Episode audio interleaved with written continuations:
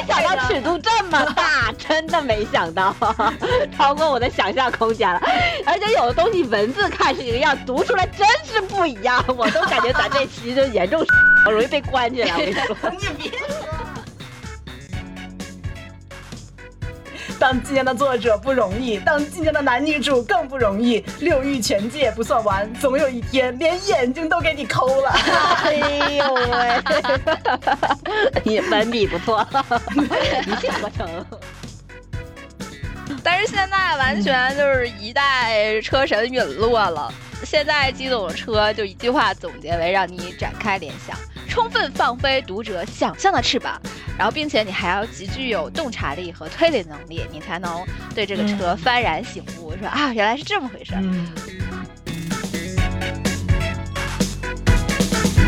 大家好，欢迎收听新一期的科学小组，我是最近准备节目准备到面红耳赤的瑶，啊，我是阅尽千车宠辱不惊的 Y Y。好羞耻，好羞耻啊！真是宠辱不惊。我是一位零基础小白，通过这次节目打开了新世界大门的大宝。哎，嗯，那大家通过我们的这个有一点点奇怪的开篇，也大概能够猜到，这次我们想聊的这个主题，稍稍的有一点。少儿不宜啊，算是这个十三加还是十八加的内容吗？那呃我们今天呢是想跟大家聊一聊晋江的口口文学。为什么想要聊到这个主题呢？呃，还是要从大宝 之前年底的一个年终复盘开始讲起。大宝跟我们说说吧。是你们俩先给我讲的，我才知道的这个事情，后来才检索到的这些新闻。以前对我来说是一个新鲜名词。就有一天啊，瑶就说：“哎，你们看没看那个晋江路上没有车？”然后他俩就一顿逼吧讨论，讨论完了之后，我就。不敢参与群聊天，然后自己偷摸去搜这是什么呀？然后才发现啊，原来还有这样的一个什么口口文学。然后上两天正好看到还有好多什么年末盘点，二零二一年十大文学载体。然后我寻思，哎呀，这么适合我们的选题，赶快点进去一看，是废话文学、emo 文学、发疯文学、凡尔赛文学、口口文学啊，的确是。我们的选题来了，是吧？大宝就好这口，对，就是你，你还开始的时候把我塑造成了一个新机构，然后最后好像引导着你那个，就把你拉下海。其实明明你也很开心嘛。但的确是我在了解口口文学之后，就一发不可收拾的参与到了一个口口文学的学习过程中。然后也看到了很多很奇妙的一些组合，内心也是抱着一个学习的态度。嗯，哎呦，你瞧你这开篇给自己立的人设。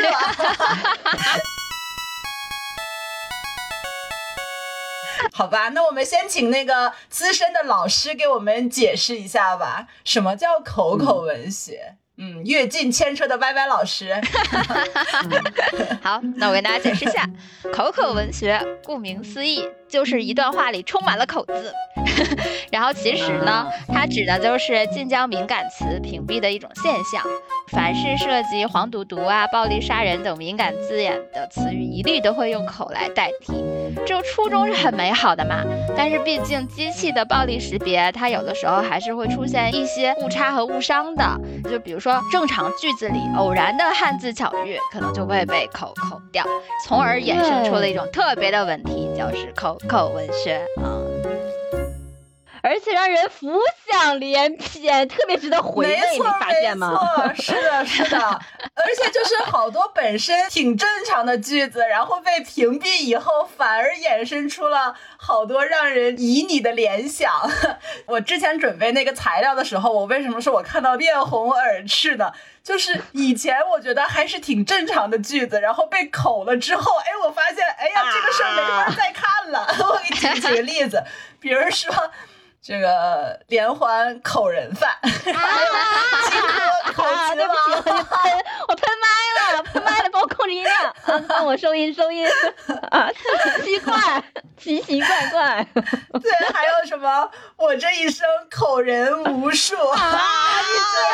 你你你把以后口后面带人的你都别念别念别念，真的 还特别有趣。还有好多本来是那种气氛特别刚的、特别严肃的那种对话，然后被口了之后，就是这段对话完全无法直视。我现在已经看不了这个汉字了，我跟你讲，我口了你，哈哈哈哈！有那本事你口啊！怎么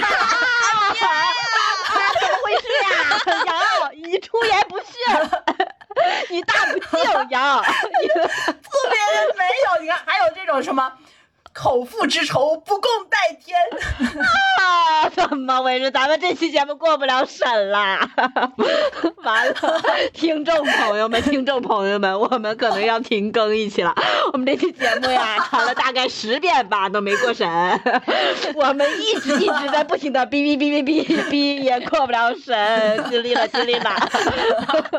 哎，我真没想到，刚才我们再过一下，瑶就总说让我先讲，有一段，有一段。要先讲，我就说，哎，你等会儿我先讲。然后说，我有一段想请姐先讲。然后我现在懂了，因为你就是讲完之后就能评估这期节目上不上得了了。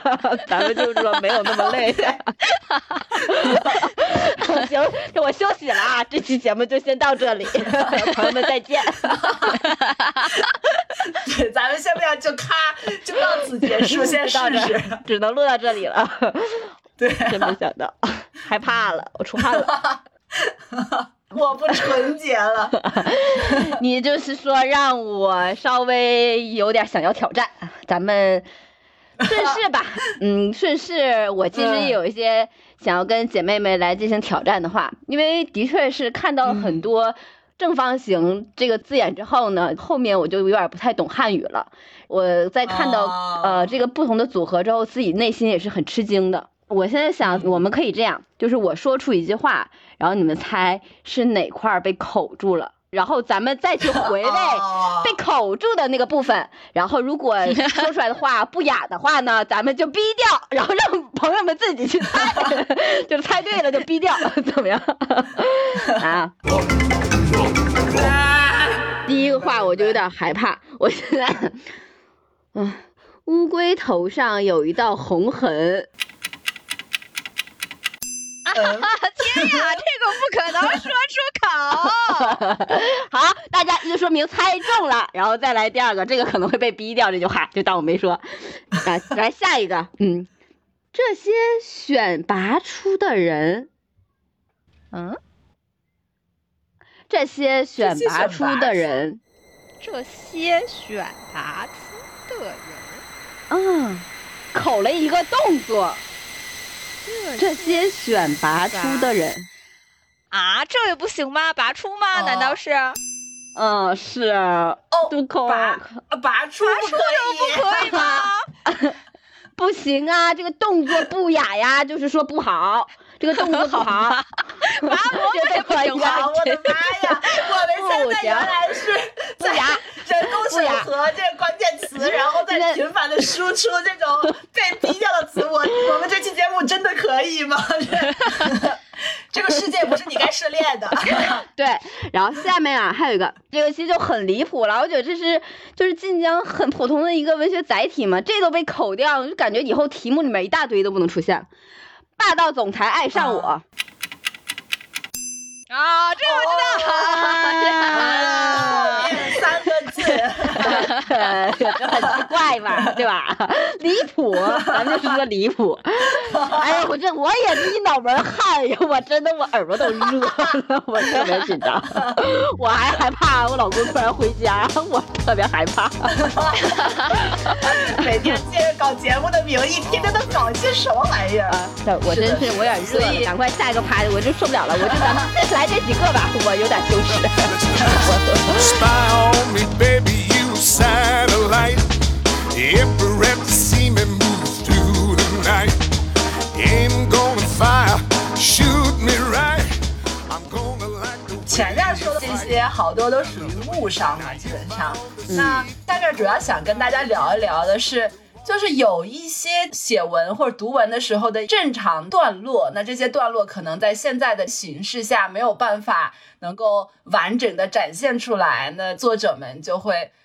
通过各种奇思妙想，用口口文学的方式，然后给我们表达出他原本在这个段落里面想要表达的意思。所以这部分我们想要聊的就是那些。啊，为了应对口口文学而展现出来的各种奇思妙想，花式开车，花式开始，来，咱们最喜欢的环节，咱们这就开始，噔 噔。噔噔噔噔噔，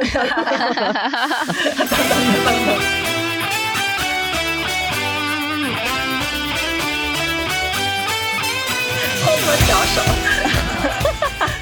我要来了。第一个类型呢，其实就是来自晋江的一个审核机制梗，叫做脖子以下不可描述。然后它具体的氛围就是说，脖子以下，但凡有任何程度的亲热、肉渣、性行为、性心理、性想象、性器官的描写或血腥、暴力、色情等其他尺度超标的违规内容，全都不可以说。然后所以说，大家就笑称这种规避方式叫做脖子以下不可描述。它其实就很直白的啊，在关键时刻甩出一句话，就是脖子以下不可描述。比如说，我给大家举个例子，嗯 说。呃，这你声音怎么变了呀？好好说，别别说谎啊！紧张了。对，再说一个，这个这个吧。说他半趴在床上，脑子有些混沌，全身没有力气，微微掀开被子，想往下看看，又怕过不了审，于是收回了目光。啊 对对对，我也看到过一个，嗯，唇齿间尽是相互缠绕的清冽气息。这个吻持续了很久，在晋江却不方便细致描述。我我我来一个，我来一个，这个我这个我这个说，看这手，一副要耍流氓而不资质的情况下，要真让他钻进去了。那就会发生一些脖子以下不可描述的事情了。但为了让这样的事情不发生，也为了让这一章可以顺利的通过审核，他拿出了一个晋江男主打工人的职业操守。他迅速冷静的想出了一个在不能话语交流下和一根手沟通的办法。反正就是说，有点直白。晋江男主，你加油，你可以，你不错，你过了审核，哎，结果是好的，我们也懂了。好羞耻，给我配点音乐吧，求求你们了。对，给我们都配点音乐，求求了。就我觉得我们是有一种那个循序渐进的。这么一个历程，就现在的这个车呢，还属于初级车，就我们感觉现在已经有点面红耳赤了。那下面这一个类型，那就是更高级一点的这个车了。这种车是属于那种，就是学习型的，你得有一定的文化素养，你才能够看懂这种类型的车。我告诉你啊。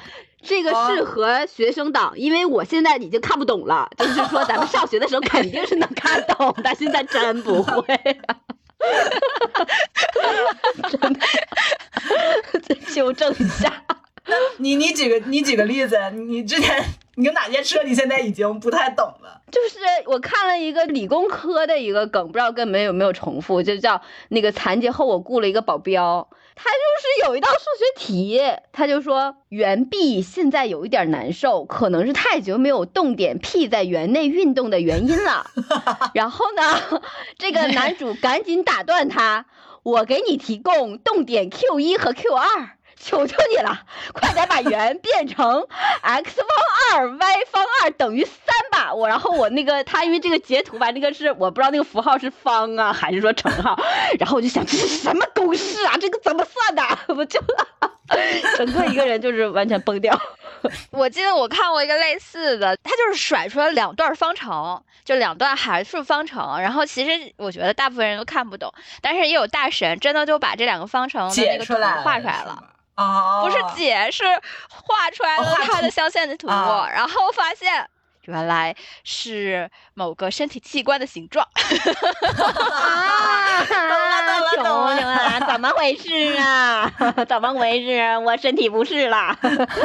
但我看到还有一个就是让我有共情点的一个车，在学霸的这个地方，是因为我本身专业就是学农学的，你们也是知道的。然后我就看到了有一段就是关于我这个专业的一个描述，然后又是有一点专业技能，然后同时又有一些莫名其妙，是这么写的，他说翻土呢是项技术活，他得找准位置，反复翻。慢慢翻，一点点碾磨。我现在有点像 在读那个人生十串，还是那个对片儿。最高级的车，他用最原始的工具完成。讲究的就是这个原汁原味。对他也没带什么工具，干这种粗糙的农活啊，也只能单纯的依靠自己的双手。好在这块地并不是那种极为难种的盐碱地，稍微翻两下就已经微微湿润，靠近田埂的一边甚至还渗出了水珠啊！救命啊！乖，天呀！老师，老师，老师，我错了，哎，老师。老师，咱们不是说对咱们那个农学专业有不尊敬的意思啊！我也我对所有教过教会我的老师道歉。我们这个专业是一个非常正经的专业，就是造福于全人类。举个例子吧，当时看到之后是的确是有吓那么一小跳吧。哦，年轻人农农学跟我之前也看过一个叫那个啊，快给我讲讲。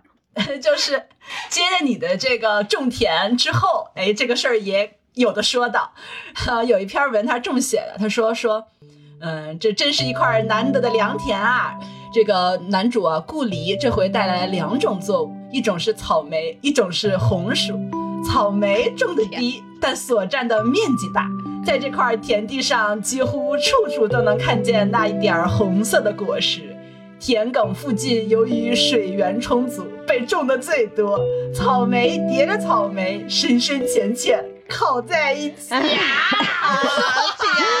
我毕竟是学过果树学科的，我真的看不下去了，我真的。没有办法再吃草莓了，天哪，好可怕呀！这这是完全对我的头脑进行了再重塑。我感觉我对不起我们老师。他们都说我好帅，为了追到我想破脑袋。他们都说我好帅，我的照片每天被倒卖。他们都说我好帅。谈个别的了，快快快，赶快别讲农学梗了，实在是受不了了。好吧，其实还有那种科技梗，特别简单直接，就是 啊。啊，他的腰往下一按，像神舟八号和天宫一号一样对接了。好，咱们就是说 阳光 正能量，你念出来还就真不一样，你念出来感觉特别阳光，我为神舟八号高兴。对，还有好多都是要有时候就直接翻译成英语的那种定语从句。然后就是说什么那个啊，什么在晋江 doesn't let me to see，或者他就好像用英语直接写了一段纯的肉，但是因为识别不出来，然后所以他也就过去了。你知道还有一种就是这种是大家已经在规避了嘛？然后有一种是很坑的，就是其实它的审核制度也是慢慢的在变严厉，所以说它有的时候之前你是通过了的，但是后来就会被锁掉，这个时候就会要求作者去改文。对，然后改文还有一个很奇葩的规则，就是说你可以改内容，但是你不能减少字数，因为 因为他是按字给钱的，懂吧？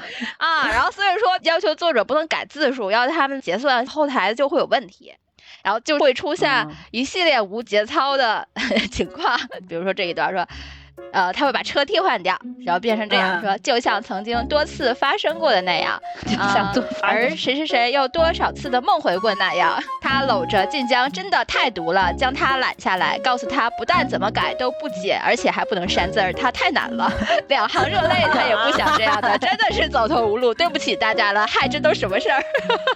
哎呦喂，也是蛮真诚的嘛。还还有，我我这段也是，就是作者把他的愤怒，然后在。这段写的特别自然，他说说这个皇帝养尊处优二十三年，每一寸皮肤都是精心做养的。他妈的，到底锁到什么时候才完？女主连想都不敢想了。你他妈还锁？看完了，她什么也不敢想，因为晋江不许她想啊，想了就锁你。脖子以下、脚以上啥也没写，他还是锁你。当晋江的作者不容易，当晋江的男女主更不容易。六欲全戒不算完，总有一天连眼睛都给你抠了。哎呦喂，你文笔不错，一气呵成。就是我看那个挺有意思。对，大家都吐槽说说那个什么坐拥天下江山又如何，归根到底不过是晋江的傀儡罢了。啊 嗯，哎，我还有一个，我给大家最后再总结一个非常正能量的开车。这个车完全是按照社会主义核心价值观的套路去写的。来听听。这个是这么说的：我想要和哥哥点点点一起建设中国特色社会主义，可以吗？少年清澈的眸里掩藏着小心翼翼的希冀，素白手指抓着男人的衣角轻扯，男人一垂眸便撞入一腔惹人怜惜的清澈潭水。华夏民族的热血在身体里翻腾，社会责任感和民族归属感涌上他的心头，双手不受控制的想要对这副身体实行改革开放。汉家人舌扫过齿关，直入喉间，顶碾上颚，不安分的手探入被衣服遮挡的脖子以下不能描写的部位，把握重点，狠抓责任落实。这 真不错，我觉得不错，这位小同志，小同志可以，这可以可以，挺美的，嗯，这 不错，这写。这种我还真蛮接受的，我就觉得还比较思想境界吧，可以不错，很满意，可以做的不错。就是觉悟，政治觉悟很到位，是不是？对对对，哎呀，那我们这个收收心，收收心，是不是？刚刚聊了好多各种各样奇形怪状的车，那下面这趴我们得整点高级的。除了我们现在怎么说群魔乱舞式的开车，还有一种车是会让我们觉得，哎，虽然是在开车，但是这车开着还挺美，然后让我们看了以后觉得心情很舒畅，呃感受到了一种美的享受。那这种高级车嗯就属于高段位的司机了。那这些车快就是大家印象中看过的有哪些？来吧，快帮我洗洗眼睛，快快点。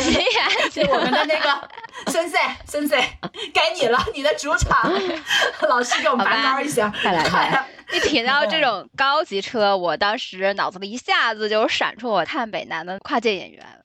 就当时我对他其中那个开车真的是非常非常的惊叹，他也是用一种哦以物喻人的手法，就是相当于借喻，然后来写了一段车。嗯那我就给大家念一下，里面提到了一个猫，那个猫叫黄司令啊，我先给大家解释一下，怕大家听不懂。啊，黄司令折腾了一会儿，确定进不去，烦躁的在客厅里转悠，绕过茶几，发现地毯上的大福，他扑过去，伸出舌尖舔了一口。卧室里，陆文低喘着，隐约说了几句“好甜”。黄司令又舔了几口，把圆润的大福舔出一道水亮的凹痕，探出猫爪，将吹弹可破的白糯米扒开一个小口子，闻见桃子肉的香气。秦衡听不见了，哇不对劲儿啊，不对劲儿。黄司令的前爪老干部伸进大福里面，小口被一点点撑开，奶油包裹上来，滑腻腻的吸附在爪子上。他碰到一粒果肉，软软的抓不住，于是反反复复的去够，力道越来越大，整个猫暴躁的喵喵叫。黄司令听到主人的尖叫，弓起后背，随后房里又变了调子，他放松下来，敷衍的喵了一声，然后将最后一粒果肉吃干抹净。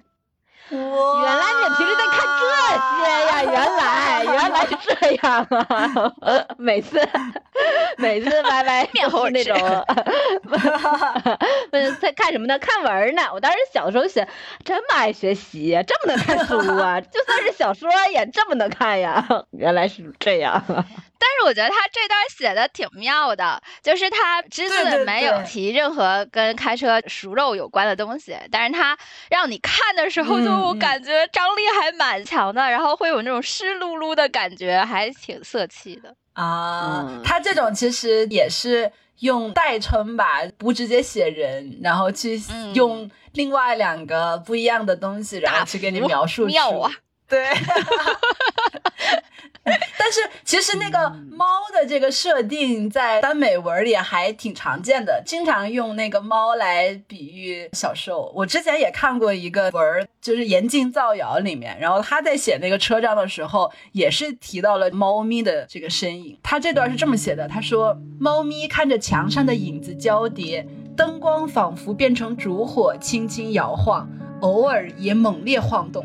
他动动耳朵，窜到对面去，听到沙哑的呜咽，时而大，时而小，是夜里猫儿发春才有的叫声。很久过后，他眼里映出男人肌理分明又不过分夸张的上身，坚实的背部有猫抓过的痕迹。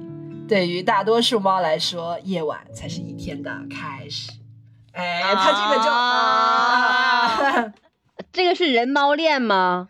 不是不是，它这个妙的点在于，它有一个真实的猫咪，然后就是猫咪路过了当下的场景，然后会说看到就是墙上有影子交叠，然后但是它同时又把那个两个人中间的这个小兽比喻成了这个小猫，然后说它的叫声像猫一样，然后最后那个。呃，这个小公的身后还有好像猫抓过的痕迹，哎，就是那个一实一虚的这种对比，让你觉得，哎呀，这段写的很妙，就感觉很有深意。嗯，嗯，啧啧啧，哎呀，学 真是活到老学到老呀，真是！哎呀，我一个老干部表情忍不住出现了，忍不住咂舌吧，就是说，对，还有一种高级车的那种开法，就是说他不直接去给你描述这个场景，描述这个动作，他是去描述这个事件周围的那种氛围感。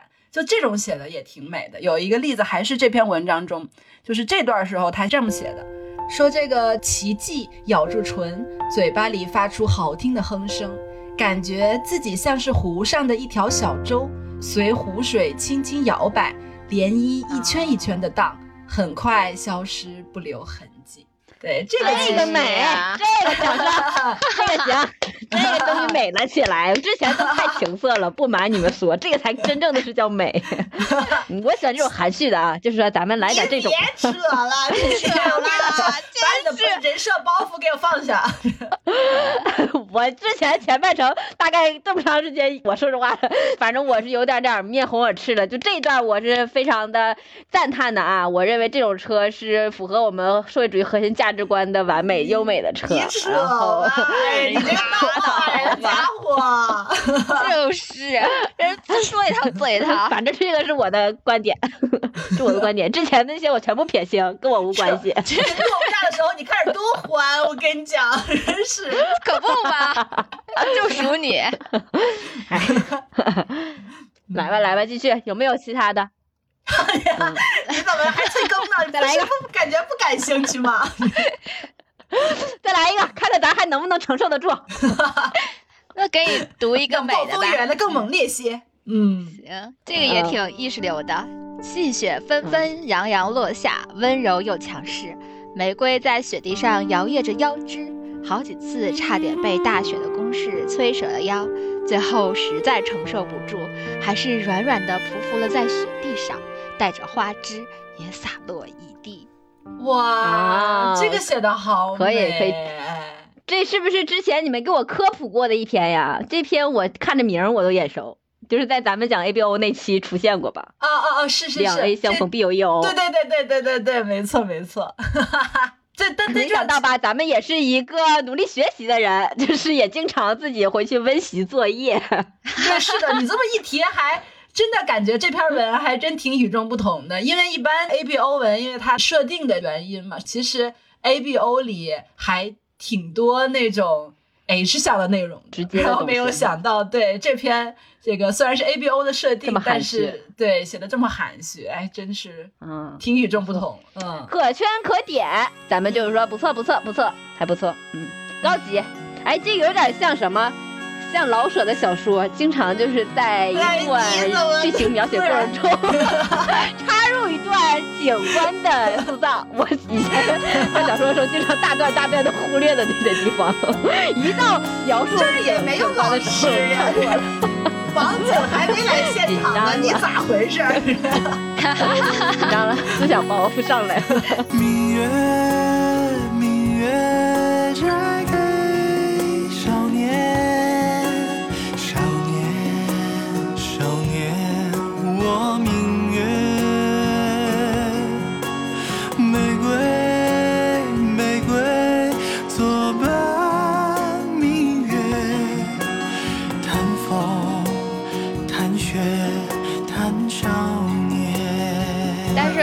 是真的是我还是对于哎有一些车神的落寞有一些小小的遗憾，就比如说拿我们的季总来讲，以前那是传说中的秋名山车神，啊 叫什么？因为他不是男生嘛，所以我觉得他写的东西，当时去看他的车就觉得特新颖。我就记得我在看二零一三的时候，然后在他们嗯俩的一次互相帮助的片段中，我就特别深刻。我记 得我好像看到了一些 帮助 什么情况？帮助什么呀？咱们就是呃同学之间学的那个关爱是吧？对对对，想帮助。然后我就好像就记得我看到了一些从没有见过的身体结构的专业名词，这个挺开眼界的。哦哦，啊，你还是学的是一些干货呢，这完全没有想到。但是现在完全就是一代车神陨落了。现在机总的车就一句话总结为让你展开联想，充分放飞读者想象的翅膀，然后并且你还要极具有洞察力和推理能力，你才能对这个车嗯幡然醒悟，说啊原来是这么回事就是还是他金完结那篇那个晒我木兮嘛，嗯，就是他们两个人第一次开车，然后就戛然而止了。接下来就变成了说，呃，小受嘟囔了一句，说好像不是这样。然后我当时就没有细想，我就想啊，这开车开完了。然后等到他们第二次开车之前呢，小公说：“快，咱俩试试，我今天学了点新东西。”然后这个车又开完了，开完了之后就变成了小受躺在床上，回味着刚才的滋味，然后说挺好。然后小公就压啊，然后拉着他就又来了一次，然后这时候我才幡然醒悟，我说原来我刚刚看的是车呀。不是不是，是原来第一次他们没有真正的实质性开车，是在小公学了新东西之后，他们才有实质性的开车。第一次只是互相帮助，哦，是这样呀，你这个真是帮助铺垫的也太长了，还 call back 一下，这才懂。哦，哎，我突然看到这段，嗯说到这个事后的桥段，我突然想到昨天刚看的那个《两小无猜》的剧情，中间也没有什么直接情节的描述，就是事后南农抱着泰迪，然后问他说：“昨天我表现你打多少分？”然后那个泰迪给他比了个手势，意思是十分。就是整个在零我们这不是十分，然后就就是在整个我们这个圈子里掀起轩然大波，就是因为之前大家都以为泰迪是公，然后后来没有想到，就是通过这一个小小的问句，通过两个人他从身后抱着他的这么一个小小的举动，大家就一下 get 到了。什么？难道男农才是公？就整个一个大惊讶，真的是啊，嗯。所以说这种事后的描写还是有有空间可以发挥的。是的，是的，就是一两句话，你就能完全体会到背后两个人做这个动作的时候，谁是主动方，谁是被动方，对。然后是一个什么样的心情，可不可不，就那一句说好像不是这么回事儿，等你看到后面，你才回来想到，哦，原来这都是伏笔，就是这种感觉。哎呀，了不得，了不得。嗯，感觉我们看这种时候，小小的一句话能够脑补出一大段车，完全不用作者细致的描述。这个你俩还是比较有潜力的，咱有的时候是你们俩说完了之后才懂，都当下不明白。哎呀，说啥快得了吧！你快拉倒。编，你这白莲花人设差不多可以放一放了，放一放，做真实的自己。你上一期节目不是还直接讲了吗？我就是开心，开心我觉得是很重要的一件事情。你今天怎么回事？怎么包袱这么重？不要被 因为我没想到尺度这么大，真的没想到，超过我的想象空间了。而且有的东西文字看是一个样，读出来真是不一样。我都感觉咱这期就严重容易被关起来。我跟你说，你别说，被抓起来。我跟你说，所以我现在就开始撇清关系。但是咱们不知道读的都是过审文字，都是过审文字。对对，都知道还能过审呢？真没想到。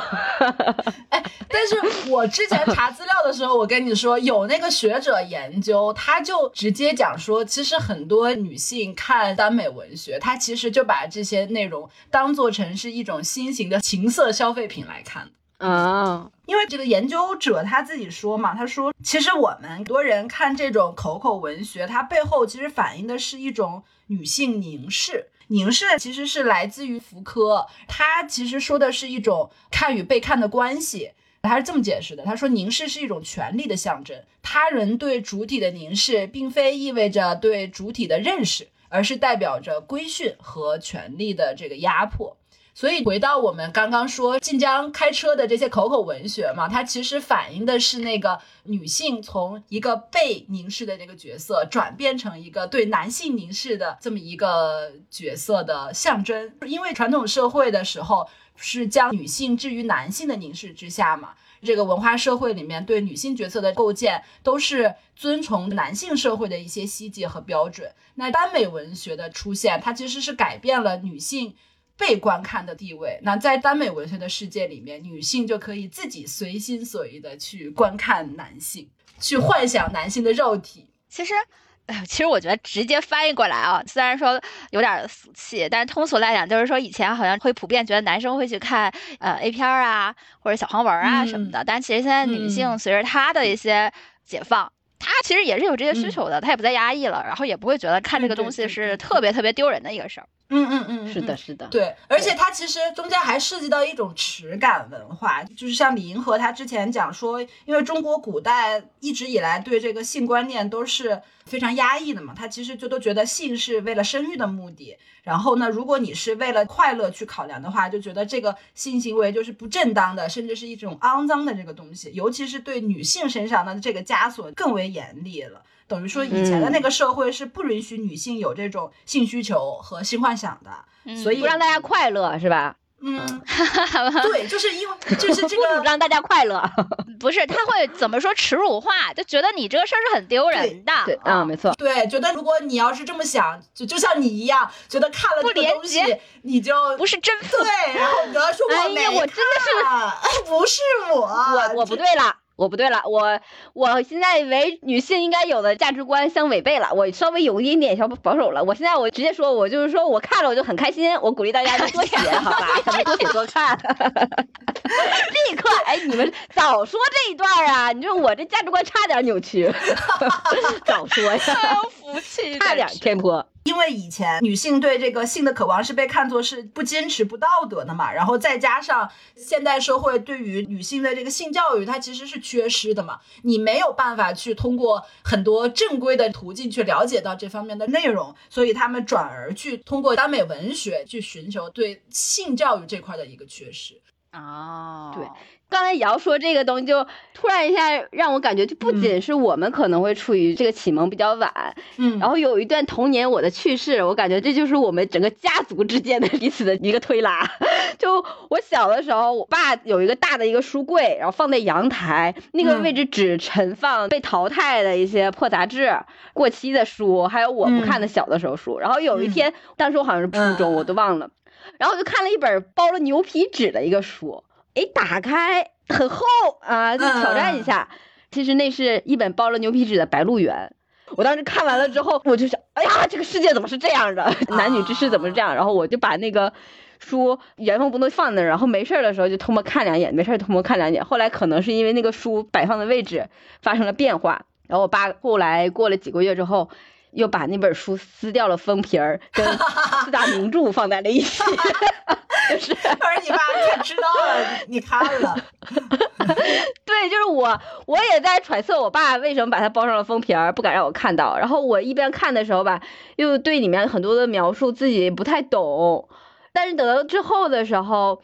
再看《白鹿原》这本书，他通过姓氏的这样的一个描写，其实在想表达他这个人是有经历不多的成长历程嘛。但因为我爸不敢让我看到，然后就双方推拉，把他好奇心，是不是？让你对这段内容印象深刻，倒背如流。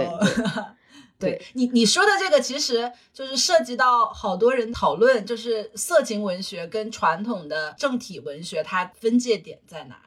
之前不是有好多我们现在看都算是经典的作品，之前都是被列为禁书嘛？那后来其实也是经历了一个解禁的过程。